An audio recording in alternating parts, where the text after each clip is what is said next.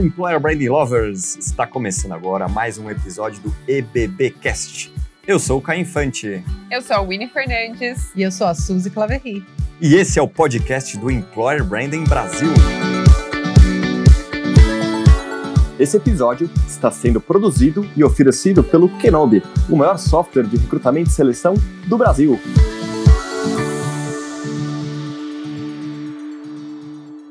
Alô, Employer Branding Lovers! Está começando mais um episódio do EBBcast. É simplesmente o podcast mais ouvido do Brasil quando o assunto é marca empregadora, gestão de pessoas. E hoje a gente vai falar de um tema incrível e diferente aqui, mas que tem muito impacto na marca empregadora. Mas antes de eu chamar o nosso convidado, eu quero chamar o Winnie para dar os seus recados. Olá, como estão? Gente, meus recados paroquiais, bora lá? Toda vez agora eu tô fazendo isso no podcast, mas ela tá funcionando, viu? Os nossos números de seguidores estão crescendo, vocês são incríveis. Vamos lá, ó, super importante que vocês sigam o nosso podcast. Então vai lá, enquanto eu tô falando, vocês já conseguem fazer isso no Spotify. Isso ajuda nos algoritmos. O Spotify tá crescendo bastante, então bora nos ajudar. A gente tá gravando esse episódio às sete da manhã, numa sexta-feira. Então bora Vamos fazer essa força-tarefa. E claro, que além de seguir, também compartilha com seus amigos. Super fácil. Vai lá, compartilha numa mensagem, faz um post no LinkedIn, marca a gente no Instagram. Isso realmente é muito importante. E mais um recado: não sei quando você vai estar ouvindo esse podcast, mas o BBB Academy foi um sucesso. Está sendo, né? Tem mais aí uma turma para a gente finalizar. É, e com certeza teremos no próximo ano. Então acompanhe aí to todas as nossas redes sociais, que em breve a gente divulga mais informações. Mas Caio, agora é com você. Bora apresentar nosso convidado. É um convidado internacional, apesar de ser radicado no Brasil. Estamos aqui com um argentino incrível, simpático, vocês vão adorá-lo, que é o Emiliano. Ele fala de futuro do trabalho, ele fala de trabalho remoto, também fala de comunidades, enfim, são temas muito legais e que conversa muito com o nosso Employer Branding Brasil, né, de comunidade, marca empregadora e tudo o resto. Emiliano, seja muito bem-vindo e eu quero que você se apresente, Emiliano por Emiliano, e responda, quem foi melhor, Maradona ou Pelé? Olá, pessoal, tudo bem? É, obrigado pelo convite, Caio, Susi, Winnie, parabéns aí pelo trabalho do Employer Branding Brasil, EBB. Estou adorando o conteúdo de vocês, as propostas, sensacional. É, não vou responder essa pergunta, só no final do podcast vou responder. Por que todo mundo faz essa pergunta, Messi? Por favor. É, vamos lá. Me, me, apresento, pessoal. Eu sou argentino, nasci em La Pampa, é, no meio do mato, lá no meio do campo, onde tem vacas, cavalos, fazendas. Sou bem do interior e hum, depois aí eu fui estudar, morei em outra cidade na Argentina, é, viajei um pouquinho pelo mundo, é, morei no Uruguai é, e aí faz sete anos cheguei aqui no Brasil para montar espaços de coworking, para fomentar a gestão de comunidades, de voluntários, de empresas e é isso que estou fazendo hoje, ajudando as empresas a criarem suas comunidades ajudando as pessoas a liderar comunidades. Recentemente também, junto com Lucas Foster e Bernardo Magalhães, eh, criei o Remote Conference, a primeira conferência sobre trabalho remoto e nomadismo digital do Brasil. Poxa, você realmente falou de pioneirismo, né? Então, você é pioneiro no tema de comunidades, Acho que é legal depois você contar um pouquinho também o que você faz, você entrevista as pessoas, você organiza de certa forma, ajuda as pessoas a criarem comunidades. E foi assim que a gente se conheceu, pela comunidade Employer Branding Brasil. E agora você está falando aí de trabalho remoto, que organizou a primeira conferência. Já já a gente vai falar especificamente dela. Mas de onde vem tanta inspiração, tanta. Né, parece fácil montar novos negócios ou ter novas iniciativas. Fala aí, essa água da Argentina é diferente? é, eu acho que, que é de família, é de família. Em casas, é, somos empreendedores, sempre a gente está mexendo com alguma coisa nova. Já a cultura da, da minha avó de, de montar é, negócios. E hum, eu acho que é isso. Eu já fiz muitos testes de personalidade e sempre sai o empreendedor e o educador. Então, eu é, dificilmente fico quieto, eu acho que está na sangue E também sou capricorniano, pessoal. Aí o capricorniano gosta de trabalhar e empreender e fazer sempre coisas novas, né? É, de, nunca trabalhei numa grande empresa, sempre empreendi meus próprios negócios, sempre entrei com outros empresários, é, iniciando negócios, é, iniciando projetos novos, e é isso do que eu gosto, né? Novos desafios, startar coisas, e, e para isso que estou nesse mundo. Né? Emiliano, você já é muito brasileiro falando de signo, sério. e, e sabe que comunidades é um tema que eu gosto muito. Eu acho que as empresas no Brasil, elas que ainda não viram a real importância de gerir comunidades, né? Uh, então, principalmente com a internet, está cada vez mais forte. Acho que, sei lá, não tenho esse número exato, mas eu sei que é algo entre 60% das relações, né, dos novos contatos que a gente faz é através das redes sociais. Então, principalmente aí a galera mais jovem. Como que você enxerga, né, esse mercado e o status dentro das empresas, né? Como que elas estão percebendo hoje as comunidades? E aí pensando mais em marca empregadora mesmo, sabe?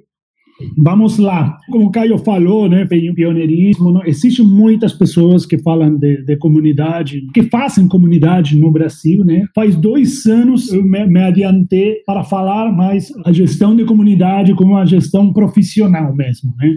Então, faz dois anos que eu montei um curso para ajudar empresas e, e ajudar eh, profissionais na gestão de comunidade, porque eu já não conseguia mais atender as consultas é, para tomar um café, para fazer um call e orientar as pessoas a montar uma comunidade, a melhorar o engajamento, ou se é, a empresa estava preparada para começar uma comunidade.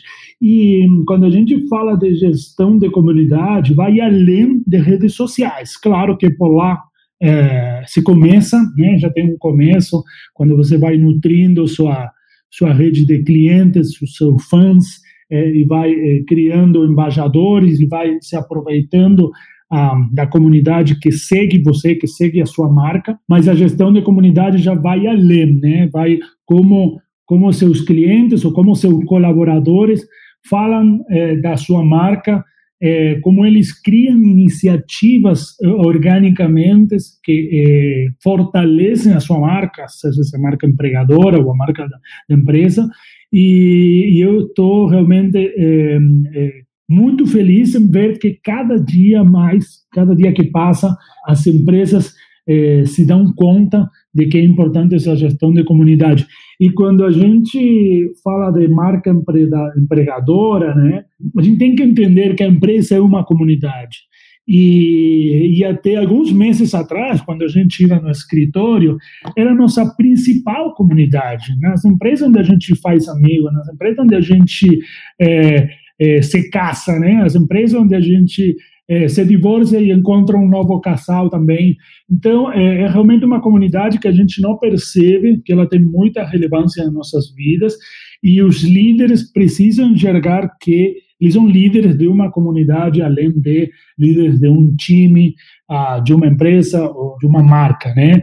Quando a gente fala de marca empregadores, quando as pessoas entendem esse poder da comunidade e, e de como isso inspira e, e, e vai moldando as personalidades e, e, a forma que as pessoas atuam, né? E elas se, se tomam decisões na vida é, é muito importante e é poderoso realmente. Incrível, Emiliano. Eu acho muito bacana essa questão das comunidades. Acho que a gente tem que aproveitar melhor isso. Acho que a gente realmente aproveita muito pouco como marca empregadora essa questão das comunidades. Ela dá uma super visibilidade, né? Coloca, dá para a gente mostrar muitos atributos de marca através das comunidades, num trabalho bem feito, gerando conteúdo, colaboração.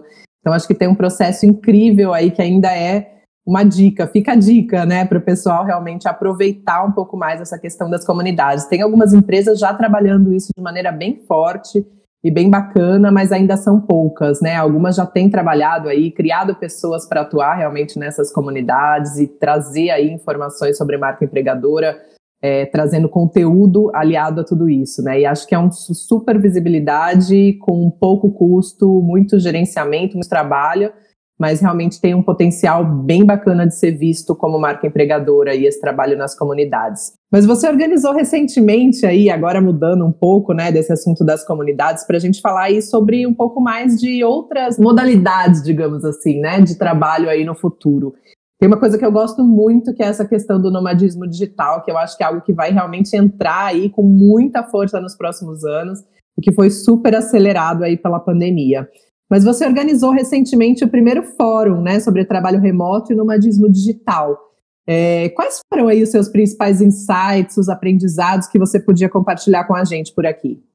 Realmente surpreendido como as empresas eh, se adaptaram rapidamente. A maioria das empresas, eu acho que o Brasil ele ele tem um perfil, né? O brasileiro, a personalidade do, do brasileiro é um cara que, que uma pessoa que gosta de, de tecnologia, ele é early adopter, ele gosta de testar coisas novas e dessa maneira a tecnologia ela o uso da tecnologia e, e adotar novas ferramentas se torna mais fácil quando a gente eh, compara com outra cultura como a Argentina, que é uma das culturas mais tradicionais, igual a dos italianos, eh, que são as últimas culturas onde você vai implementar alguma nova tecnologia porque a galera é mais tradicional, não curte, gosta de velhos hábitos e demais. Então, eh, quando a gente fala dos brasileiros que vêm, as empresas brasileiras que vêm inovando, brasileiro também muito bem conhecido no mundo inteiro como um cara que faz marketing muito bem, um cara que faz publicidade muito bem. Então, as marcas, eu senti, elas se adaptaram muito bem, embora tenha ainda muito trabalho para, para realizar. Né? Aquelas que forneciam um computador eh, portátil, uma laptop, e tiveram que ir eh, para o home office, realmente elas essas empresas eh, se adaptaram muito mais rápido daquelas que não, que ainda têm um desktop, né? Então, começa por essas questões básicas, mas eu já percebi que realmente eh, se adaptaram rápido, a maioria da, das empresas, eh, adotaram novos hábitos para o digital, e, claro, eh, muitas delas também eh, copiaram o que existia no mundo físico e foram para o mundo virtual. Agora, eu acho que eh, fica o desafio de que eh, o, a mensagem do que o futuro chegou é isso, gente. Esse é o, o novo normal, é isso aqui. É, e 2021, na minha visão, vai continuar da mesma maneira. A gente vai ter ah, uma pequena evolução das pessoas indo para o espaço do trabalho e que, que isso se torna um desafio ainda maior do que todo mundo no home office, porque imagina 50% das pessoas home office, 50% das pessoas no escritório do trabalho. Quem está no escritório vai ter acesso às informações de maneira mais rápida e algumas informações talvez valiosas que as pessoas que ficam no remoto não vão ter acesso. Então, como vai ser esse fluxo da comunicação? Então, aí é, eu acho que a gente deu esse primeiro passo, todo mundo foi para o home office, a gente percebeu que era possível é, no nível já mais administrativo, comunicação, marketing, tem empresas como varejo, que tem lojas, que tem fábricas, que, que, que é uma outra dinâmica. Esse é o desafio, acho que para o ano que vem, como empresas é, que têm todo o time administrativo é, home office, se comunicam como indústria, como empresas que o ano que vem, talvez em abril, maio, junho, já começam a voltar para os escritórios, 20% estão no escritório, 80% fica remoto, em outras cidades, home office. Como será essa comunicação? Então, acho que a gente deu um passo muito importante, mas agora vai é, ter um novo step, aí, um novo desafio, que é implementar uma cultura de trabalho remoto efetiva. Perfeito. E, Emiliano, a gente vê, assim, uma, uma disputa, né, por profissionais de tecnologia, principalmente eu que vivo, assim, dentro dessa realidade tanto no grupo onde eu trabalhei, quanto agora na Acreditas. E uma das coisas que eu vejo, assim, eu aprendi muito com o time de tecnologia, era o quanto eles já eram fortes nas comunidades, né? Uh, então, eles criavam sem nenhum foco em ganho financeiro, e sim muito mais com a finalidade de compartilhar conhecimento, né? Porque eu vejo muito mais esses profissionais como é, buscando informações nas redes, sozinhos, né? Uh, sendo um curso específico, então é, eu acho que é até uma forma de gratidão é, em compartilhar conhecimentos, que foi essa forma que essa pessoa conseguiu aí toda essa evolução e todo esse crescimento. Eu acho que comunidades para a tecnologia ela é muito é muito forte, assim, é muito importante. Além de, do trabalho remoto, mas eu sinto que o trabalho remoto para a tecnologia é meio que o básico, sabe? O mínimo esperado dentro de uma empresa. Então, eu queria que você abordasse um pouco desses, dessas duas frentes para falar como que as empresas, né, elas podem usar dessas duas frentes, tanto do trabalho remoto como comunidades, para atração de talentos em tech. É bem interessante, assim, é, com certeza as comunidades desenvolvedores do mundo da tecnologia, os gamers, né, são as comunidades já mais desenvolvidas, já estão há anos é, se comunicando através de ferramentas como o Discord que a gente está usando, né, que nasceu para, para gamers, é, onde eles precisam se comunicar com mensagem de voz, né, através de áudio, porque eles estão é, eh, jogando, né? Não podem escrever texto. E como hoje as empresas estão usando essa ferramenta aqui é dos gamers, né? Essa essa adaptação é sensacional e esse passe de conhecimento, essa eh, evolução de, de uma ferramenta que vai se adaptar para para outras indústrias é sensacional. Quando a gente fala de talentos, olha, o, o Brasil tem 13 milhões de desempregados, 13 milhões, é, é muita gente a gente fala de jovens entre 18 e 24 anos, são, tem é quase 4 milhões de jovens.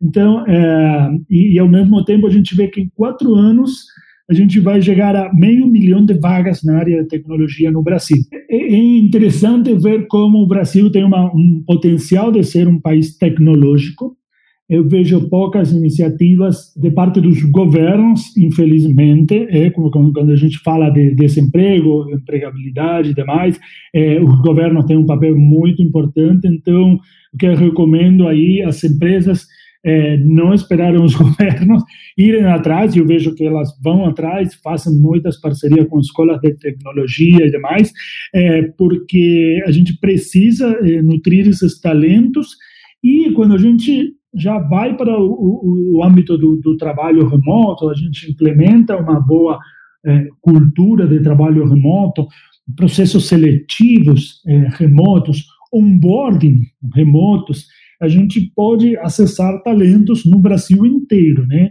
E aí tem um outro dado que é alarmante, né? O Brasil tem 15 milhões de pessoas é, com alguma capacidade especial. Então, ou eles são surdos, ou eles são cadeirantes, ou eles são cegos, 15 milhões. Então, quando a gente fala do, do universo da inclusão, é gigantesco no Brasil.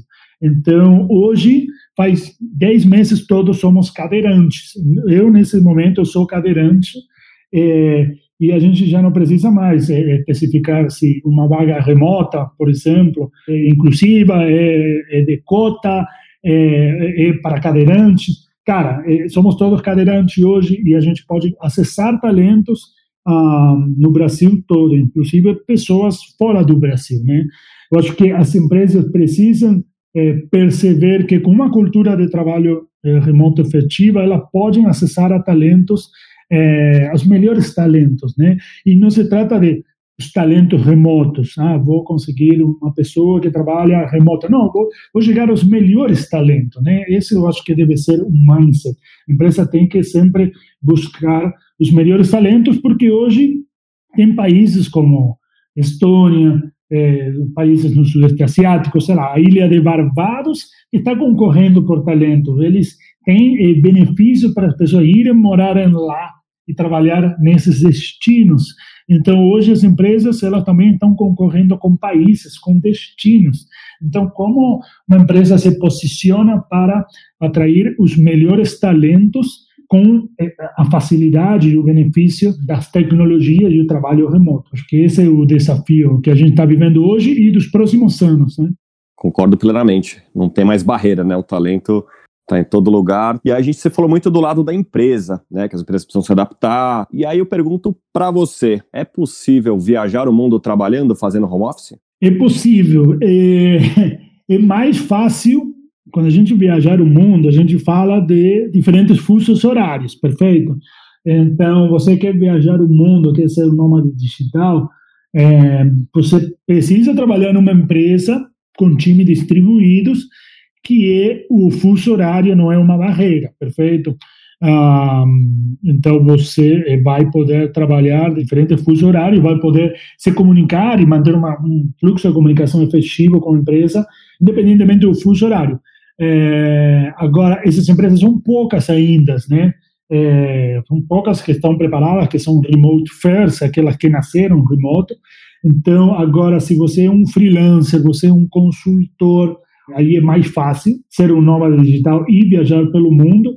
Ou se você quer ser um nômade digital e trabalhar numa empresa brasileira, sempre recomendo se manter dentro do fluxo de não mais de duas horas. Então, vai até o Peru, vai para a Colômbia, é, volta para o Brasil, vai para Barbados, vai para o México e aí não tem mais de duas, é, três horas de diferença, né?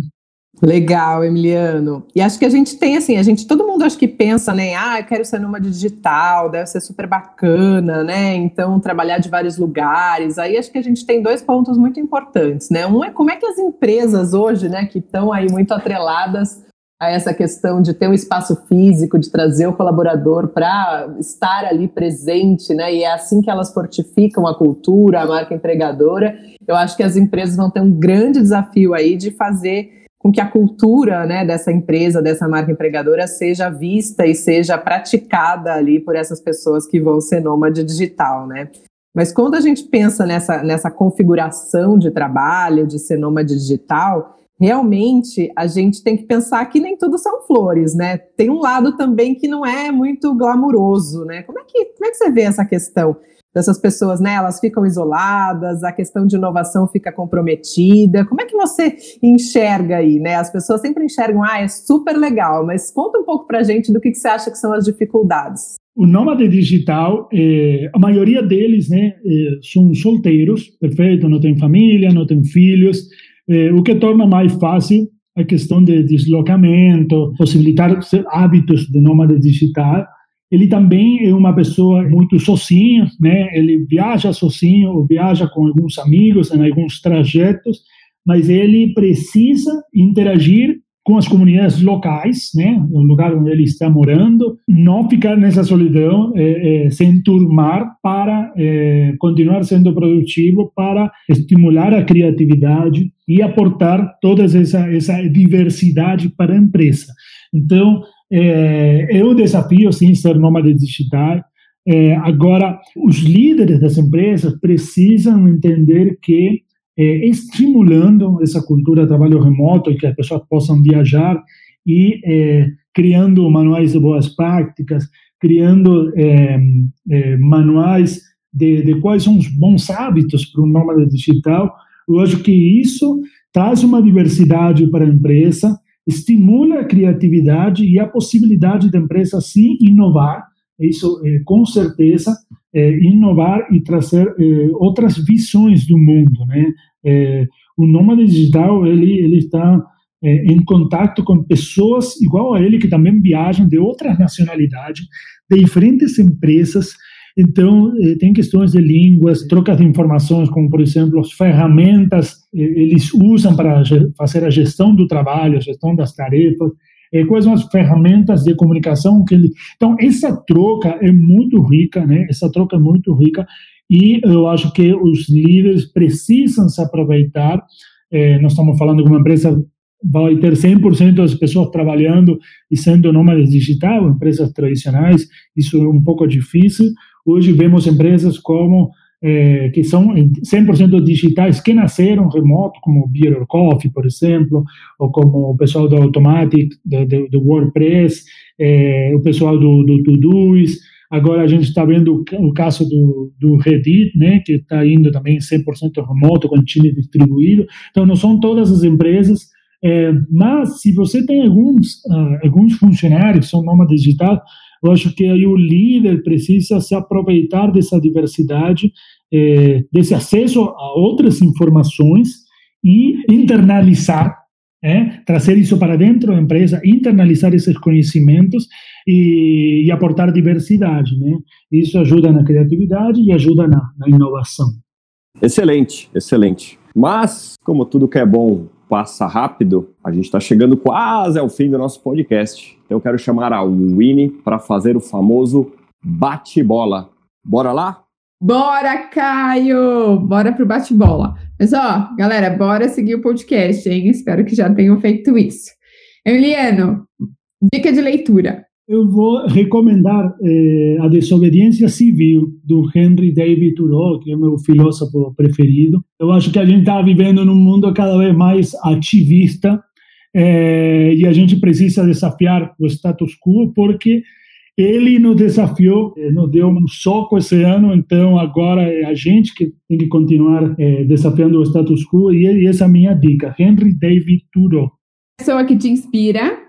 Uma pessoa que me inspira hoje é minha avó, pessoal. Ela, ela estudou à distância nos anos 60 e montou sua empresa no interior da Argentina, depois de ter ficado viúva, e até o dia de hoje, com 85 anos, ela trabalha essa é a minha inspiração. Empresa que você tem como referência? Olha, é uma empresa que eu gosto muito como ela é, se comunica, é, a voz que ela tem e como ela fala com a comunidade é o Netflix. É o Netflix, eu acho que é uma das empresas mais cool que, que, que hoje temos no mercado, assim como a Red Bull, e adoro. É difícil escolher entre essas duas, mas é, eu vou ficar com a Netflix. Eu sou muito fã da Red Bull, sério. Acho que é muito mais do que o energético, né? O estilo de vida, tudo que eles, que eles vendem. Mas assim, eu sou meio que viciada em tomar, sei lá, quase todos os dias. É, minha mãe que não escute esse podcast.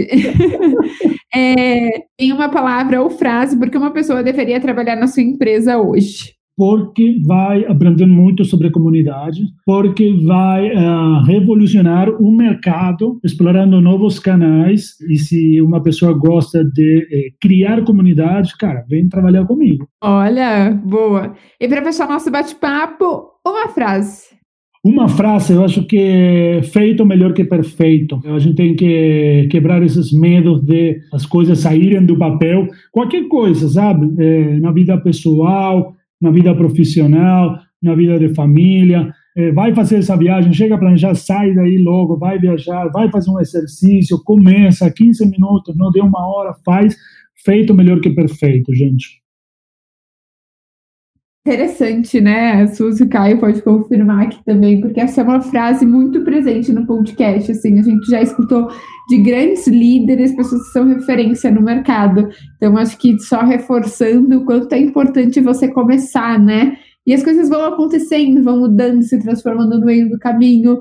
É, e acho que Employer Branding é isso. Tipo, você começa, não vai ser perfeito, não vai ser da melhor forma, mas você vai ganhando seu espaço, vai convencendo a liderança é, e impactando o negócio, impactando o business. Ai, muito obrigada, mas gostaria que você deixasse aí as suas redes também, como que as pessoas conectam com você. E também responda a pergunta, quem é melhor, o Pelé ou Maradona? oh, gente, muito obrigado, adorei, adorei esse podcast, adorei as discussões, o que a gente conversou. Com certeza, gente, assim, estatisticamente o Pelé é melhor, mas eu sou argentino. É, acabei de recomendar um livro que fala sobre ativismo, fala sobre desafiar o status quo. E tem uma coisa que eu não gosto, que é a FIFA, as instituições tradicionais. E o Maradona, ele desafia, ele fala tudo que vem na mente, ele um pouco não tem filtro, e eu gosto um pouco dessa personalidade dele. Então, assim, cara, estatisticamente Pelé é melhor, mas eu gosto de Maradona. Resposta política, muito bom. Então, onde as pessoas te acham? Onde as pessoas me acham? No Instagram, M. Agazzoni, eh, e no LinkedIn também, Emiliano Agazzoni. O meu site também, aí está toda, todas as informações. Daqui a pouquinho está saindo o site renovado e atualizado, emilianoagazzoni.com. Cara chique, tem o próprio site, é isso aí. Agazzoni é com dois Zs de zebra, N I no final. Mas vai estar tá na descrição do podcast, é só buscar o nome do Emiliano. Mais uma vez, ha sido um prazer, um gusto ter-te conosco. Demais, obrigado mesmo pelo papo. Meninas, considerações finais? Foi muito legal. Acho que esse é um tema que a gente ainda precisa aprender muito e a gente precisa ainda discutir muito esses novos formatos de trabalho, né? Super obrigada pelo bate-papo, que foi muito rico aqui com a gente. Valeu, pessoal. Valeu mesmo. Obrigado aí e parabéns pelo trabalho, parabéns por movimentar as pessoas, trabalhar comunidade, criar conteúdo. Cada dia que passa, né? É, as pessoas buscam conteúdo relevante, buscam aprender mais. Esse trabalho que vocês fazem é fantástico. Parabéns e obrigado pelo convite. E este foi mais um EBBcast. Até a próxima, pessoal. Você ouviu o EBBcast? Para ouvir este e outros episódios, estamos disponíveis em todas as plataformas digitais. E não se esqueça de nos seguir no LinkedIn e Instagram. É só procurar Employer Branding Brasil. Esse episódio foi produzido e oferecido pelo Kenobi, o maior software de recrutamento e seleção do Brasil.